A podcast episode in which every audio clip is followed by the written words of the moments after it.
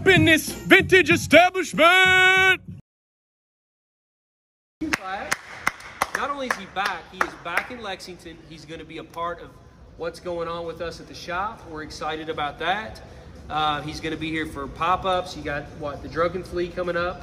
August. Flea and 14th of August. Yep. Yeah, August 14th. We've got some other things planned with Trent coming in the coming months. So we're excited to have Trent back with us here in Lexington. Glad to be back. Yeah, welcome, welcome. Sure. What, so for those who don't know Trent, it's at Nicely Threaded Thrift, right? Or Nicely Threaded. Nicely I go by the handle on Instagram, Nicely Threaded. Yeah. It was Nicely Threaded Thrift. It is the full name if you want to call me Nicely Threaded Thrift, but yeah, Nicely Threaded is what we go by as far as the brand name. Yeah. Trent has an amazing collection. He's curated a lot of stuff from his childhood, from a nostalgia aspect, a lot of surf, a lot of movie promo, a lot of just music, things like that. I'll let him talk a little bit about his collection, and then we'll kind of dig into some, you know, on the hot seat questions for you, just so the audience can kind of get to know you a little bit better. But yeah, sure. Trent, take it away. Talk a little bit about, you know, how long you've been in vintage, what you like to collect, and a little bit about yourself. Okay, so how I got into vintage was, I said it before. I guess we can scoot back too. I said it before in our first interview, just when COVID hit, basically. And I just pretty much said that I wanted to be able to not buy new stuff. I didn't want to keep trying to keep up with trends and this and that. So vintage kind of fell on my lap through going to Goodwill's and figuring out that this stuff resold. And then I was like, okay, well, if it resells, then there's money in it. Also, there is something else there, that the nostalgic factor, which is you know, memories that are unlocked through clothing, and I do some collectibles. I have movie posters now, just whatever I could find that was going to remind me of better times, or you know, that kind of thing, and good emotions. That's another big one with me, is that it started to give me a better feeling of satisfaction in my life through not just making the money, but I was doing what I like to do. And I figured out that it was kind of a passion of mine, and it is an absolute passion of mine at this point, you know? So it grew into what it is. And, you know, it came from, like I said, just wanting to have good memories unlocked from being a kid. And, yeah. I think that's what we find in the shop for the most part. You know, people come in and it's like a museum with clothing. We've said that a million times, but people come in and they unlock something from their childhood, or a memory that they had, or something maybe that their parents had, and it kind of really pulls people together from that aspect. Yeah. Talk a little bit about, so I mentioned when we first did the opening here about you collecting the surf stuff in the 80s and 90s. Yeah, that was the other part. Surf. Talk a little bit about how you got into that. Yeah, so that was the other part that I was just going to tell you guys about, what I collect and what I like to curate.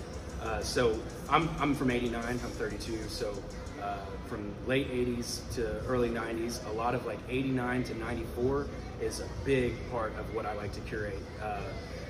Considering that it was like 1 to 5, you know, and I remember seeing my dad, who was windsurfing in Indiana.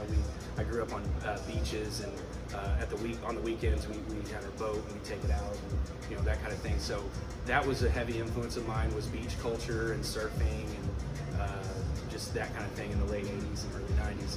So really got stoked on collecting surf tees recently in the past 2 years. Got a couple pieces in the beginning. Now I'm getting a lot of better pieces that I was looking for in the beginning. You know, pieces that I saw on other surf pages that people don't even know exist. And I was like, well, those are pieces that I definitely want to get eventually. Well, those are starting to come into my area now. Yeah. So that's really awesome. Hobie, Body Glove, Ocean Pacific, all of like these big brands from the late 80s, early 90s that are still going on today as well. Some of them more than others. I love that stuff. That's definitely a whole vibe to my surf culture, and the surf cover-ups, silver wetsuits, and that kind of stuff. All of that stuff is yet to become big, but I recognize the greatness in that at an early age.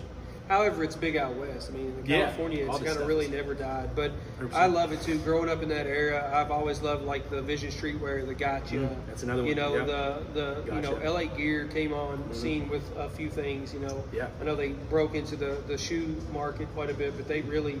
they kind of gravitated to the surf and stuff as well. Some. I even had a really good Bugle Boy piece that I just posted recently. The Bugle Boy, the Varney, all of that. Yeah. So I love that stuff. And what I love the most, I'm not big into the streetwear stuff right now, like the Bape and the Supreme and all of that. Sure, yeah. But I feel like that the Vision Streetwear and a lot of the Ocean Pacific and the Gotcha and stuff like that, I think a lot of that, you know, carried that. Was that kind of style, streetwear style in the 80s for that period too. Oh yeah. You know?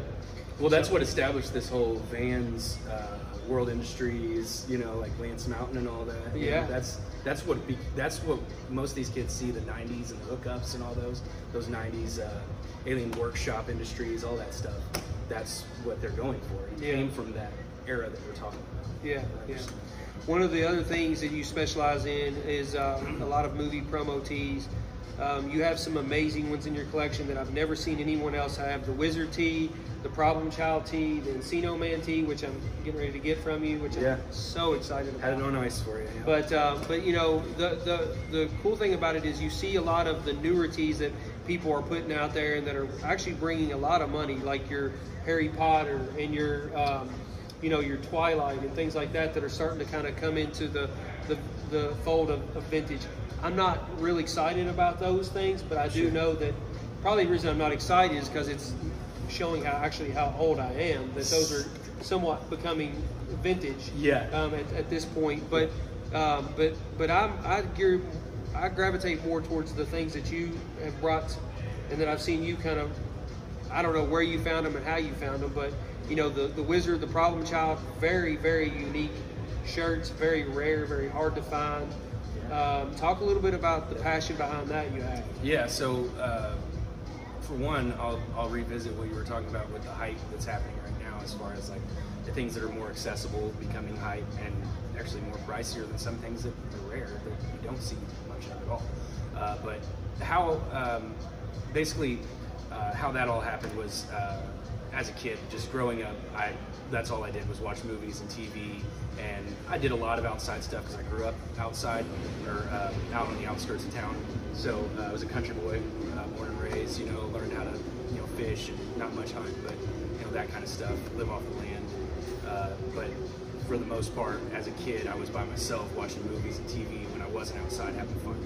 So a lot of the Problem Child influence and Encino Man, Pauly Shore, those early 90s, late 80s comedies, those are all huge influences on me. My dad was kind of a silly guy growing up, so I learned that, you know, what was funny and what was fun. You know? So I will say that's a bigger part of why I do what I do. Is like, it was a better time for all of us, for me, my dad, my whole family, you know. So like, it brings me right back to that when I see the Problem Child shirt and I'm gonna sell the Encino Man. That, you know, that was one of my first comedy shows, the movies that I watched on home video. So that's what, a big one. It's home video too. Oh yeah. When I get it, when we get stuff in the shop and there's stuff that I haven't seen forever or that I had as a kid, I'm like, I just get so like, you just get so excited, and you're like, man, this, like you said it earlier, you said it perfect. It really just unlocks good memories in a time that, for me growing up, you know, that was just an amazing. You know, it was amazing for me, that time period. Yeah. And so I gravitate more to that style of music and those movies. Sure. That style of clothing and all of that. Yeah. You know. So I like the rare pieces too. Like this one that I have on. You know, shout out Junk Palace, Kevin. Got this one for me, but I went to WKU. And so I like the real rare pieces. That this is from a basketball camp. It's like a local thing. It's awesome. Yeah. And I mean, so very rare pieces. That's what I like about the shop too, is that you can come in and you can find something. You talked a little bit about the hype. Why would you want to have something that everybody else has? You know, I know you can go get reprints and things like that. That's a good segue, honestly. Yeah. So, and I do believe that I have an idea of why. For one, these kids, a lot of the kids who are hyping the market right now are not my age. age are not our age, and they don't know what The Wizard was. And if they did know what The Wizard movie is, it's because they saw it on one of our posts or something, right? Problem Child as well, you know? So a lot of those movies and TV shows, like that, they kind of missed them. Basically, Harry Potter and these Tomb Raiders and all this stuff that's a little more recent, that there are a little more of, not necessarily Tomb Raider, but these early 2000s movies and stuff that they made a lot of. I just believe that that's all part of how they're, I don't want to call it manipulating the market, but it really is. It's making something more valuable because of its height, less, or not based off of its rarity. And because they're not able to get the rare pieces as much, because you're not able to find more of The Wizard and the Problem Childs, and you can't get all of that stuff. So it just makes sense that these kids are trying to have their own moment like we are. Yeah, yeah. And I think they're jumping the gun a little bit. That's what I wanted to say about that is, and it's not a negative thing, it's just that, you know, they're trying to make money and they're trying to have fun with it, and I get it. That's why they're doing it. Well, I mean, like, because if you can get more of that piece, nostalgia is anything that kind of sparks a memory, you know, for you from your childhood or you know, a period of growing up. So I don't, you know, the content thing is not, I think it's more around content. People are like, oh, you know, it's hard to kind of put a stamp now on what is vintage, so it's more geared around content. That's exactly around, you know, exactly style, right. Around height. Yes. So, so you know, you kind of have to ride that wave along with the vintage side. And the reason for that, let's say it again, is because all of this stuff is not easily accessible. It's very hard to find. Yeah, yeah, yeah. You talked about the Wizard shirt. It's, you know, it's well over a $500 t-shirt. You know, that's, and when you say that to people, they're like, what? Like, and but the Harry Potter shirt goes for $1,000. The Chamber of Secrets one and whatever, and yeah, so I sold it for 50. So don't get me started. About a year. Well, not that awesome. Not that one, but the other one is definitely that. But the one you did hook up one of our homies. Yeah. And it does. It went to a good home. It went to a good home. Yeah. Joel is a great guy. Yeah. So yeah, You've Got Grail. Yeah. Yeah. Check him out. You've Got Grail. On Instagram, if you don't follow him already, for sure. So Trent, listen, we're super hyped to have you back. We can't wait to have you in the fold of kind of doing everything with us and being around the shop and being a part of what's going on. We'll transition here. We're going to do kind of on the hot seat type questions. Okay. So let's start out. What's your favorite food? Okay, so I would just say my last meal would be a steak, baked potato, salad. That's pretty much it. Okay, favorite movie? Favorite movie is Wizard of Oz from when I was a kid. It would be that or like Charlie and the Chocolate Factory, the old one with Gene Wilder. Yeah, they never get old. Wizard of Oz. Those two, for sure. The black and white with the wit, and when it goes to black and white and the Wicked Witch of the West still freaks me out to this day. Timeless classic. As a kid, it scared me to death. Yep. And the Flying Monkeys. Oh, yeah. Those were insane. Dude, you could write a book on them. That movie's incredible. Yeah, I think it was a book, wasn't it? Before it was a movie? No, I'm saying you could write a book on the whole thing. Oh, growing up and watching it, the psyche of it. Yeah, for sure. Favorite music group? So I just do a lot of like alternative 90s rock to early 2000s. Incubus is one of my favorites. I like to keep them on. Sublime as well. Tool, those are all huge influences of mine. As a kid and on through high school. And outlaw country, you like a lot of outlaw country and anything that I grew up on as far as like classic rock as well. I was hugely influenced by classic rock. So those are all heavy influences in my life. Favorite TV show? Favorite TV show would be Legends of the Hidden Temple, Nickelodeon. It was 92 I remember that. Or something. It was like a game show type thing. Yeah. Cool. That would be it. Celebrity crush? Or American Gladiators. That's another one. American Gladiators were great. Well, those two. We've got an American Gladiators t-shirt in the shop. How it is still here, I have no idea. I have one too, and it's white. Sick. I have the white version. Yeah. I would probably be keeping this one if it was a little bit smaller. Same, yeah. Favorite celebrity crush? Celebrity crush would be Dolly Parton when she was younger. Great choice. Even now, I mean, she's a gorgeous woman. How old is she? She's old, but she's still very. She's killing it. Lots of help with that, but she's very. But when she was younger, oh my gosh, she's a knockout. Like in 9 to 5, the TV show 9 to 5. Oh yeah, in Little Whorehouse. Best Little Whorehouse in Texas. Yeah. Yeah, she was very, very pretty. Yep. Okay, Trent, buddy, listen, we love you, man. We're excited to have you back. We can't wait to get things going. Yeah. Everybody, stop in the shop. Trent will be here full time. What, by like what, the 16th? You think? Yeah, it's coming soon. Yeah, he'll be around the shop. Stop in, say hi, introduce yourself.